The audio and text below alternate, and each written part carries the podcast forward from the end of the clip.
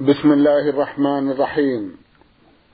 الحمد لله رب العالمين والصلاة والسلام على نبينا وسيدنا محمد وعلى آله وصحبه وسلم. مستمعي الكرام السلام عليكم ورحمة الله وبركاته وأسعد الله أوقاتكم بكل خير. هذه حلقة جديدة مع رسائلكم في برنامج نور على الدرب.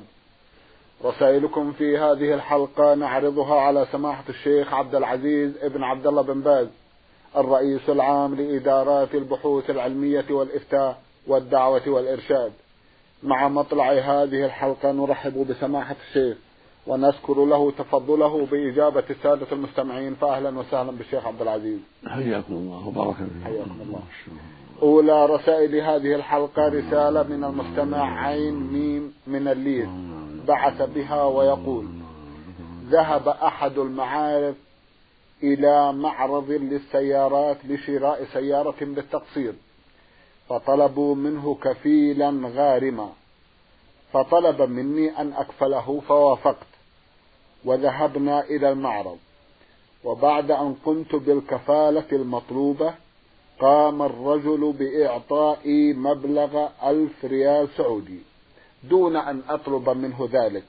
فهل يحل لي هذا المبلغ أم أعيده إليه؟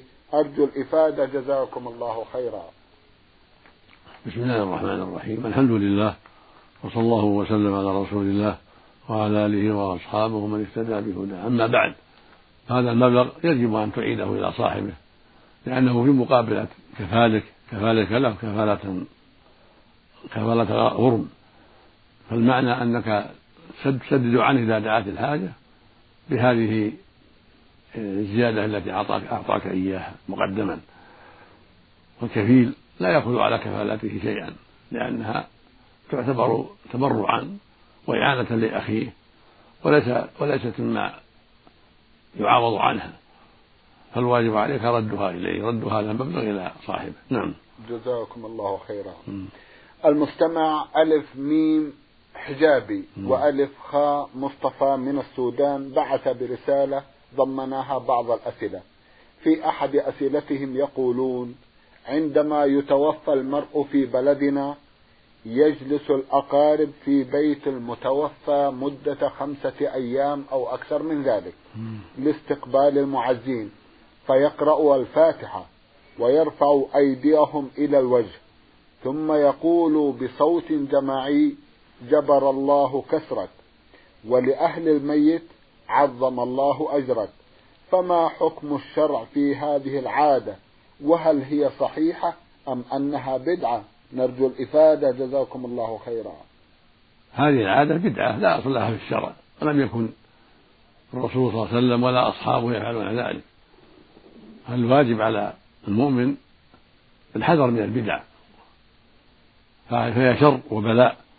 ولهذا قال عليه الصلاة والسلام في الحديث الصحيح إياكم محدثات الأمور فإن كل محدث بدعة وكل بدعة ضلالة. وقال عليه الصلاة والسلام من عمل عملا ليس عليه أمرنا فهو رد يعني هو مردود. وكان يقول في خطبة الجمعة عليه الصلاة والسلام أما بعد فإن خير الحديث كتاب الله وخير الهدي هدي محمد صلى الله عليه وسلم يعني السيرة وشر الأمور محدثاتها وكل بدعة ضلالة. خرجه مسلم في صحيحه.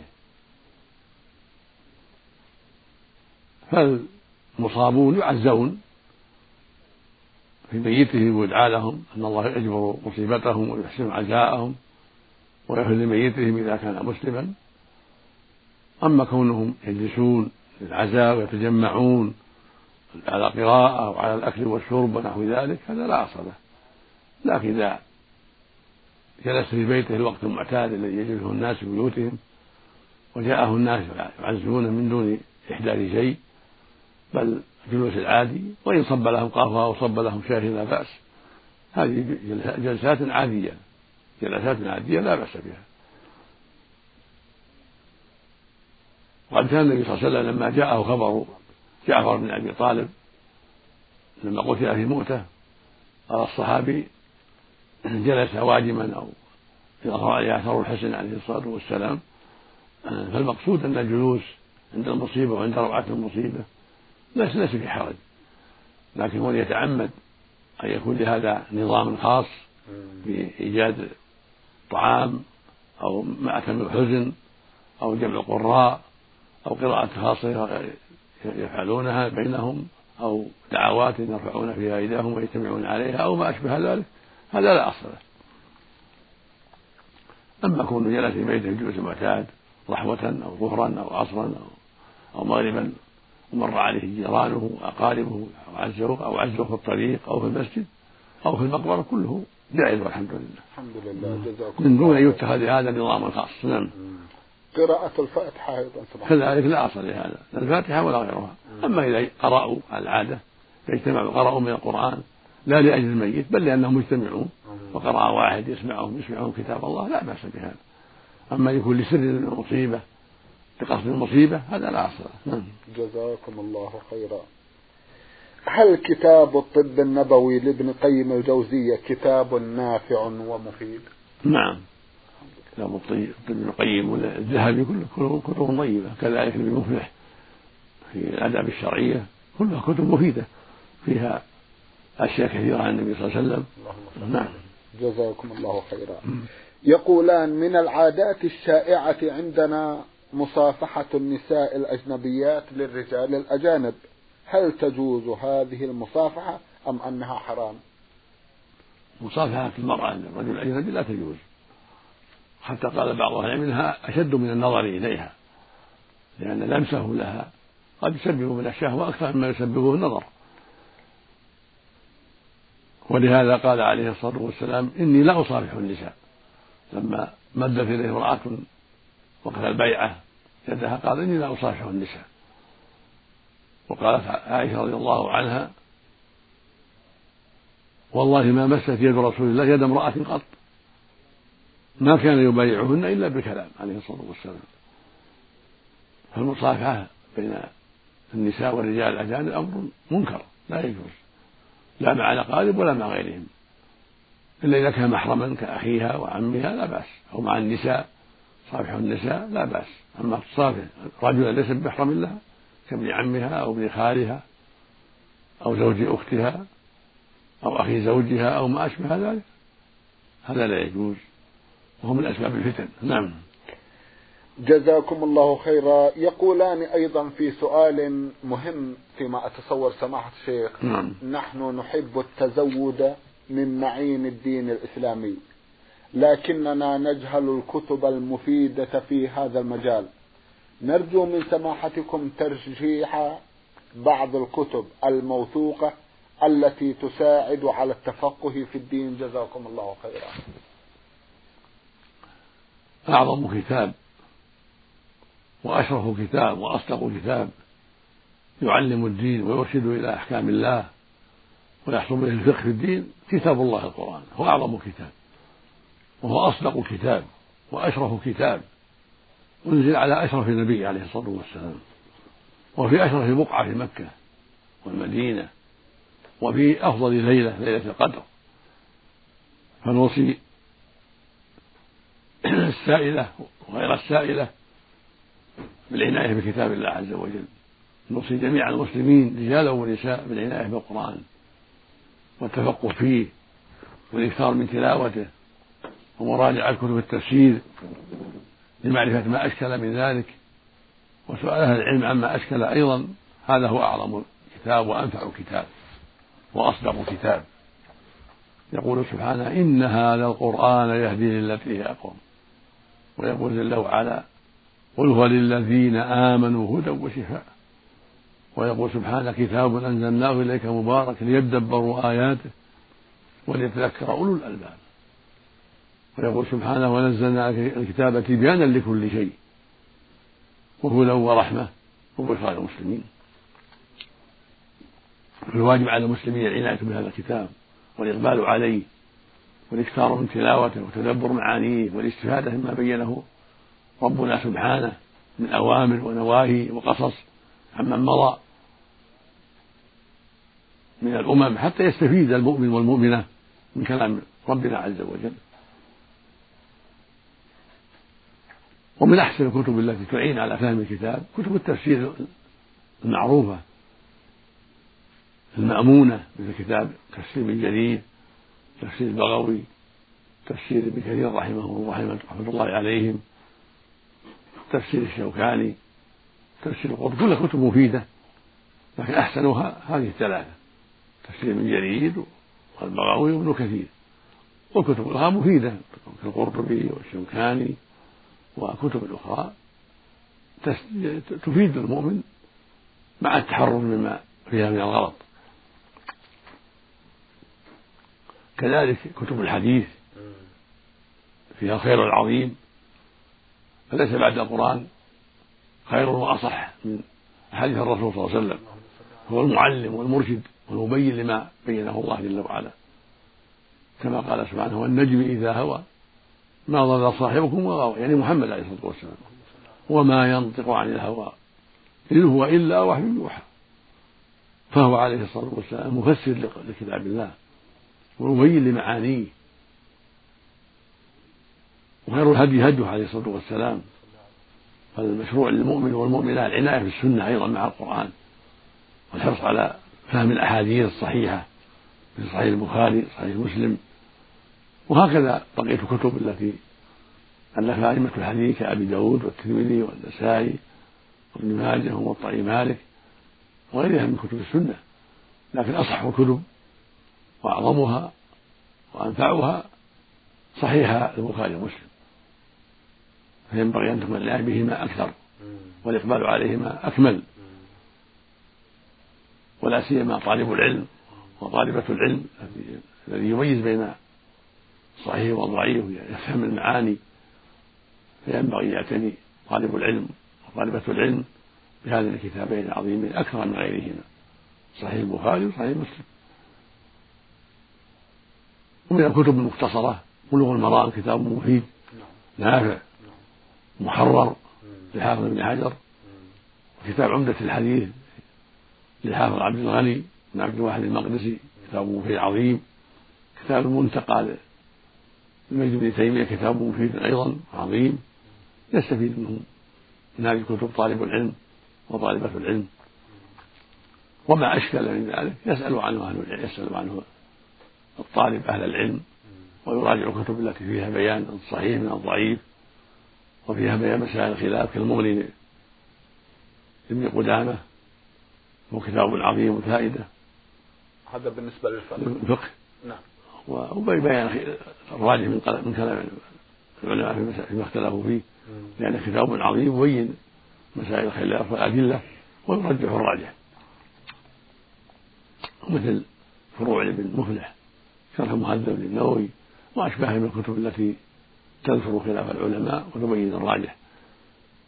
وهذا بالنسبة إلى أهل العلم بالنسبة إلى من يميز بين الأقوال ويعرف الأدلة لأن صاحب علم وقد تفقه في الدين وتبصر وعرف كلام أهل العلم في الحديث الصحيح والضعيف وفيما يرجح به الخلاف في مسائل الخلاف. أما العام يكشف العام يسأل أهل العلم يسأل أهل العلم الذي يثق بهم من أهل السنة يسألهم عما أشكل عليه ويعمل بما يرشدونه إليه. إذا لم يكن عنده بصيرة وعلم يستطيع أخذ المسائل بأدلتها من كتب أهل العلم. ومن أحسن الكتب زاد المعاد بن القيم وهو كتاب جامع بين الحديث والفقه جميعا. كتاب زاد المعاد بن القيم رحمه الله وغاث اللحفان له أيضا إعلان الموقعين له أيضا. هذه كتب عظيمة فيها أحكام وفيها علم عظيم. وفي العقيدة كتاب التوحيد وفتح المجيد والعقيدة الواسطية كتاب التدورية لشيخ الإسلام ابن تيمية كتاب الحموية له أيضا. هذه كتب عظيمة في العقيدة. شرح الطحاوية لابن أبي العز كتاب عظيم. نسأل الله للجميع التوفيق. نعم. اللهم آمين. جزاكم الله خيرا. سماحة الشيخ ذكرتم بعض كتب التفسير وهي من الكتب ذات العصر القديم. هل تتفضلون بذكر شيء من الكتب التي عنيت بدراسة القرآن وتفسيره مما ألف في العصر الحديث؟ منها مثل ما تقدم فإن عهده قريب الشوكاني عهده قريب. نعم. في القرن الثالث عشر. طيب. فيها كتب مؤلفة أخيرا فيها مثل في ظلال القرآن طيب. مثل تفسير ابن سعد رحمه الله. طيب. هذه كتب مفيدة. نعم. وينبغي للمؤمن خصوص تفسير تفسير القطب نعم. ينبغي للمؤمن أن يتحرر مما فيه من الأغلاط ويأخذ ما فيه من الخير والفائدة. نعم. وهكذا بقية التفاسير التي فيها كل كتاب في الغالب لا يخلو من شيء. مثل الجلالين تفسير الجلالين. نعم. مثل تفسير القرطبي. مثل غيره من الكتب التي يقع فيها بعض التأويل. نعم. ينبغي المؤمن أن يحذر ما فيها من الأخطاء. طيب. ويسأل أهل العلم ما أشكل عليه. ويستفيد منها فيما وافقت الصواب فيه. طيب طيب جزاكم الله خيرا. بعد أن ذكرتم بعض التفاسير هل تتفضلون بذكر بعض الشروح للسنة؟ نعم في شروح كثيرة. مثل؟ مثل فتح الباري البخاري. طيب. شرح النووي لمسلم. ومثل مثل الأوطار للشوكاني. طيب. هذه كتب جيدة ومفيدة. فتح المجيد في العقيدة للشيخ عبد الرحمن بن حسن لكتاب التوحيد. نعم. شرح ابن أبي العز على العقيدة الطحاوية. كلها كتب مفيدة وشروح جيدة. ولا يخلو بعضها من شيء مثل فتح الباري مثل شرح مسلم نعم. لا يخلو بعض الأغلاط نعم نعم. في العقيدة. على مذهب الأشاعرة. مم. لكن طالب العلم يتجنب الخطأ ويحذر الخطأ. وهكذا ما قد يقع في نيل الأوطار سبل السلام شرح بلوغ المرام نعم. وغيرها من الكتب. يأخذ ما فيها من الصواب ويستعين على الفقه في الدين وما فيها من خطأ يتركه إذا بان له وإذا أشكل عليه يسأل أهل العلم ويتذاكر مع أهل العلم ومع زملائه الذين لهم بصيرة ولهم فهم حتى يتجنب الخطأ. يستفيد مما وافق الصواب. نعم. جزاكم الله خيرا. هذه الكتب التي تفضلتم بذكرها سماحة الشيخ يبدو أنها لفئة معينة من المتعلمين لكن ماذا عن المبتدئ؟ الكتب التي تنصحون المبتدئ بقراءتها. المبتدئ ينبغي له أن يقرأ الكتب المعروفة التي ألفها المعروفون بالعقيدة الطيبة والسلامة من الأخطاء في مؤلفاتهم نعم. حتى لا يقع في شيء من الخطأ مثل العقيدة الأصلية شيخ الإسلام ابن تيمية مثل كتاب التوحيد شيخ محمد بن الوهاب مثل ثلاثة الأصول كشف الشبهات كتب مفيدة جيدة. ينبغي لطالب العلم المبتدئ يحفظها. مثل الأربعين النووية مع تتمتها بالرجل خمسين حديث يحفظها. هذه مفيدة ومختصرة. نعم. وعودة الحديث كذلك الطلبة يحفظونها مختصرة 400 حديث. طيب. وكسور وحديث قليلة زيادة عن أربع. نعم. يحفظها طالب العلم. حفظ لها في الصغر. ما شاء الله. ينبغي أن يحفظها طالب العلم في ثانوي ومتوسط نعم. نعم. جزاكم الله خيرا. وبالنسبة للفقه مثل عمدة الموفق.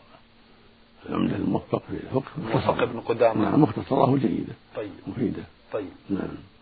آه، بالنسبة للمذاهب الأخرى يبدو أن هذا على المذهب الحنبلي. نعم، نعم. بالنسبة للمذاهب الأخرى. والله ما تأملت يعني الكتب المختصرة في المذاهب الأخرى. نعم. ما حصل لي تأمل لها. نعم. فيها أشياء نعم. نسمع عنها لكن ما أستطيع أقول فيها شيئا يعني.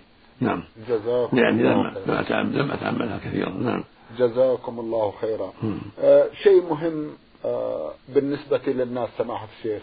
قد يقولون إن هذه الكتب لا يسهل وصولها إلينا. ماذا يقول سماحة الناس لعامة الناس المهتمين بالكتب حول نشر مثل هذه الكتب القيمة؟ أنها تكون كلها تباع. كلها موجودة كلها تباع. مم. كلها تباع وكلها موجود يعني يمكن شراؤها من المكتبات. ما نعلم شيء من هذه مفقود كلها موجودة. كلها موجودة. نعم جزاكم الله خيرا. مم. ننتقل إلى موضوع آخر وسؤال آخر لإخوتنا من السودان هو طلب تفسير آية من سورة النور وهي قول الحق تبارك وتعالى أعوذ بالله من الشيطان الرجيم وأنكحوا الأيام منكم والصالحين من عبادكم وإمائكم إن يكونوا فقراء يغنهم الله من فضله والله واسع عليم. على ظاهرها. على ظاهرها. الرب جل وعلا يأمر العبادة أن ينكحوا الأيام وهن اللاتي لا, لا أزواج لهن. وكذلك الصالح من عبادهم وإمائهم يزوجهم حتى لا يتعطل المؤمن والمؤمنة لأن العذوبة فيها خطر عظيم. نعم. فينبغي إنكاح الرجال والنساء. طيب. وينكح الأيام وينكح الصالحين من العباد والإماء فينكح الأيام يزوجهن على الأكفاء إذا خطبنا ولا يترك العباد والإماء عبده يزوجه وأمته يزوجها حتى لا تقع الفاحشة ولا تقع الكارثة. نعم, نعم. وإذا تزوج وإذا سرى سرية أمته جعلها سرية له وأحصنها فلا بأس إذا كانت مملوكة له. أو يزوجها حتى لا تتعطل. هكذا عبده يزوجه ولا يعطله. لأنه مثل الحر يحتاج إلى ما يعفه وهي تحتاج إلى ما يعفها إن يكونوا فقراء يغنيهم الله من فضله. فالمزوج إذا كان عنده قدرة يتزوج يغنيه الله من جهة النفقة. لا يتعطل بل ما كان ما دام عنده قدرة على الزواج يتزوج ثم يتعاطى الأسباب التي تعينه على النفقة في المستقبل. أما إن كان عاجز ما عنده قدرة مثل ما قال الله بعدها. وليستعفف الذي لا يجد النكاح حتى يغنيه الله فضله. فالذي لا يجد يعني الطول المهر يعني نعم. يستعفف حتى يغنيه الله من فضله وهذا معنى قوله سبحانه وليستعفف الذي لا يجد النكاح حتى يغنيه الله من فضله يعني لا يجدون الطول يعني ظهور النساء. فإنه يتعفف ويصبر حتى يغنيه الله فيجد الطول الذي يقدمه للمرأة. ومن قدر فإنه يتزوج ثم يفعل الأسباب التي تعينه على النفقة كما في الآية السابقة. إن يكونوا فقراء يغنيهم الله فضله. يعني إذا استطاعوا الزواج يتزوجون. والله يغنيهم بعد ذلك فيما يعينهم على النفقة. نعم. جزاكم الله خيرا. ويحتمل أيضا من عبادكم وإمائكم من أفراد يعني جنس بني آدم. لأن يعني كلهم عبيد وكلهم إماء لله. ولهذا قد يكونوا فقراء فهذا يقتضي أن المراد به الأحرار. سموا عباد وإماء. هم عباد الله وإماء الله. نعم. وسموا عبادكم وإمائكم يعني موجودين لديكم بينكم. من أولاد وإخوة وأشباه ذلك. فإن الآية تشمل هذا وهذا. الزوج فالسيد يزوج أمته التي لا يتسراها ويزوج عبده الذي هو مملوك لا يهملهما. ويزوج أيضا آه، بنيه وبناته فهم عباد لله. فالإضافة عبادكم وإماؤكم يعني عباد الذين هم من جنسكم وإمائكم يعني بينكم يعني كله إماء لله وكلهم عباد لله. فأضيفوا إلى المسلمين والمخاطبين لأنهم بعضهم وجزء منهم فهم عبادهم وإماءهم يعني الذين موجودون الذين يوجدون بينكم من ذكور وإناث. فهم عبيد الله وإماء الله فينبغي أن تسعوا في تزويجهم سواء كانوا أبناء أو إخوة أو أصدقاء أو غيرهم. فالمسلم أخو المسلم يعينه على الزواج ويعينه على إعفاف فرجه ويعين أخته في الله على إعفاف فرجها. فيكون من باب التعاون على البر والتقوى ومن باب وتعاون على البر والتقوى. فأمروا بتزويج العباد والإيمان يعني عباد الله وإيماء الله لأنهم إخوتهم في الله. أو بنوهم أو إخوتهم من النسب أو أعمامهم أو بنو إخوتهم فأرشدوا إلى أن يزوجوهم ويعينوهم لأنهم فيما بينهم إخوة وإن كانوا ليسوا أولادا له ولا إخوة له فالإسلام يجمعهم والدين يجمعهم وهم إخوة بالله سبحانه وتعالى. ولهذا أمروا بأن يتعاونوا بالبر والتقوى قال وتعاونوا بالبر والتقوى. قال المسلم أخو المسلم لا يظلمه ولا يحقره الحديث. وقال عليه الصلاة والسلام من كان بحاجة أخيه كان الله بحاجته متفق عليه. وقال عليه الصلاة والسلام والله في عون عبد ما كان العبد في عون أخيه. فمساعدة الرجال والنساء في الزواج من إخوانهم في الله هذا شيء طيب. ومن التعاون على الخير ومن العون على الخير وكل مسلم مأمور بهذا مأمور بأن يعين على الخير يعين أخاه على الزواج. أخته في الله على الزواج حتى لا يبقى عازب لا رجال ولا نساء. وبهذا يحصل الخير العظيم للمسلمين والتناسل وكثرة الأمة وإعفاف الفروج غض الأبصار. كل هذا يحصل بهذا التعاون. هذا إذا حملنا الآية على جنس العباد جنس الإماء وإن لم يكونوا مماليك لأنهم عبيد الله وهم إخواننا فالواجب على المسلمين التعاون فيما بينهم في تزويج الرجال والنساء. على أيام اللاتي لا أزواج لهن سواء ثيبات أو أبكارا وجنس العباد وجنس النساء من حيث الإطلاق في تزويجهم والعناية بعفاف فروجهم وغض أبصارهم بالتعاون فيما بين المسلمين.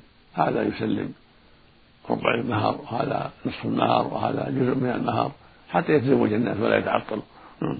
الله المستعان نعم. الله المستعان. جزاكم الله خيرا. السؤال الأخير للأخوين في هذه الحلقة يقول عندما أقوم للصلاة أشعر أحيانا بالوسوسة فهل علي إثم في هذه الوساوس التي تنتابني رغما عني؟ وهل من علاج شاف لها؟ نرجو التوجيه. جزاكم الله خيرا. نعم عليك. التعوذ بالله من الشيطان عليك الحرص على محاربة عدو الله الشيطان فإنه وساوس من الشيطان. كما قال الله سبحانه قل أعوذ برب الناس ملك الناس إله الناس من شر وسواس الخناس فالمسلم يستعيذ بالله من شره ونزغاته في الصلاة وغيرها. فإذا كنت مبتلا بالوساوس فعليك بالاستعاذة بالله من الشيطان. والحرص على الإقبال على الله في صلاتك وحضور قلبك بين يدي الله. وتدبر لكتاب الله ولما أنت فيه من الصلاة حتى تشغل بهذا عن وساوس الشيطان. وإذا دعت الحاجة إلى أن تستعيذ به وأنت في الصلاة تستعيذ منه وأنت في الصلاة تستعيذ بالله. تكفى عن يسارك ثلاث مرات وتقول أعوذ بالله من الشيطان أعوذ بالله من الشيطان. تستعيذ بالله من تنفث عن يسارك النبي صلى الله عليه وسلم لما اشتكى إلى عثمان بن أبي العاص اتقى في شكا إليه كثرة الوساوس وأن الشيطان لبس عليه صلاته. أمره يتعوذ بالله أن ينفخ ينفخ عن يساره ثلاث مرات وهو في الصلاة ويتعوذ بالله من الشيطان. قال ففعلت فذهب عني ذلك. ما شاء الله. فينبغي المؤمن أن يستعيذ بالله من الشيطان في الصلاة وخارجها. إذا ابتلي بذلك ويكون عنده قوة يكون عنده عناية بإقباله على الله وحضور قلبه بين يدي الله حتى يسلم من عدو الله. وإذا شك هل توضأ وما توضأ وهو يشوف أنه توضي نعم. لا يعيد الوضوء صلى يعلم أنه أنه صلى لا يعيد الصلاة. غسل وجهه ويعلم أنه غسل وجهه لا يعيد غسل وجهه يغسل يديه وهكذا. لا يطاوع الشيطان الوساوس التي تؤذيه وتضره بل يحاربه بقوة ويتعوذ بالله من مكائده ونزغاته بقوة حتى يسلم من شره ومكائده. الله المستعان. نعم. الله المستعان. جزاكم الله خيرا. بعد هذه الرسائل رسالة من إحدى الأخوات المستمعات من الرياض تقول المرسلة خاء ألف عين. أختنا لها عدد من الأسئلة أربعة. تقول في أحدها اختلف العلماء في حكم المسح على الجوارب الرقيقة. فما هو الصحيح؟ وما الدليل على عدم جواز المسح؟ الصواب أن المسح يكون على الساتر. الصحيح الذي يستر القدمين لأن الله أباح لنا مسح الخفين رحمة لنا. فإذا كان الخفان غير ساترين لم يحصل المقصود. الأقدام نائلة ظاهرة والظاهر حكمه الأصل. والنبي صلى الله عليه وسلم مسح والصحابة على خفين ساترين. فالواجب التأسي بهم بذلك لأنهم مسحوا على أخفاف وعلى جوارب ساترة.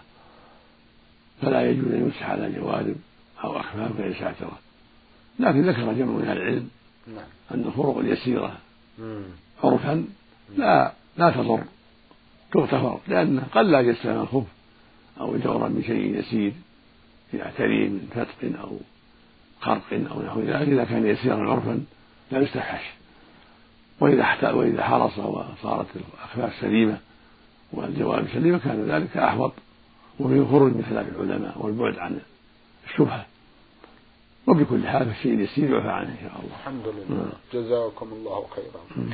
سماحة الشيخ في الختام أتوجه لكم بالشكر الجزيل بعد شكر الله سبحانه وتعالى على تفضلكم بإجابة السادة المستمعين.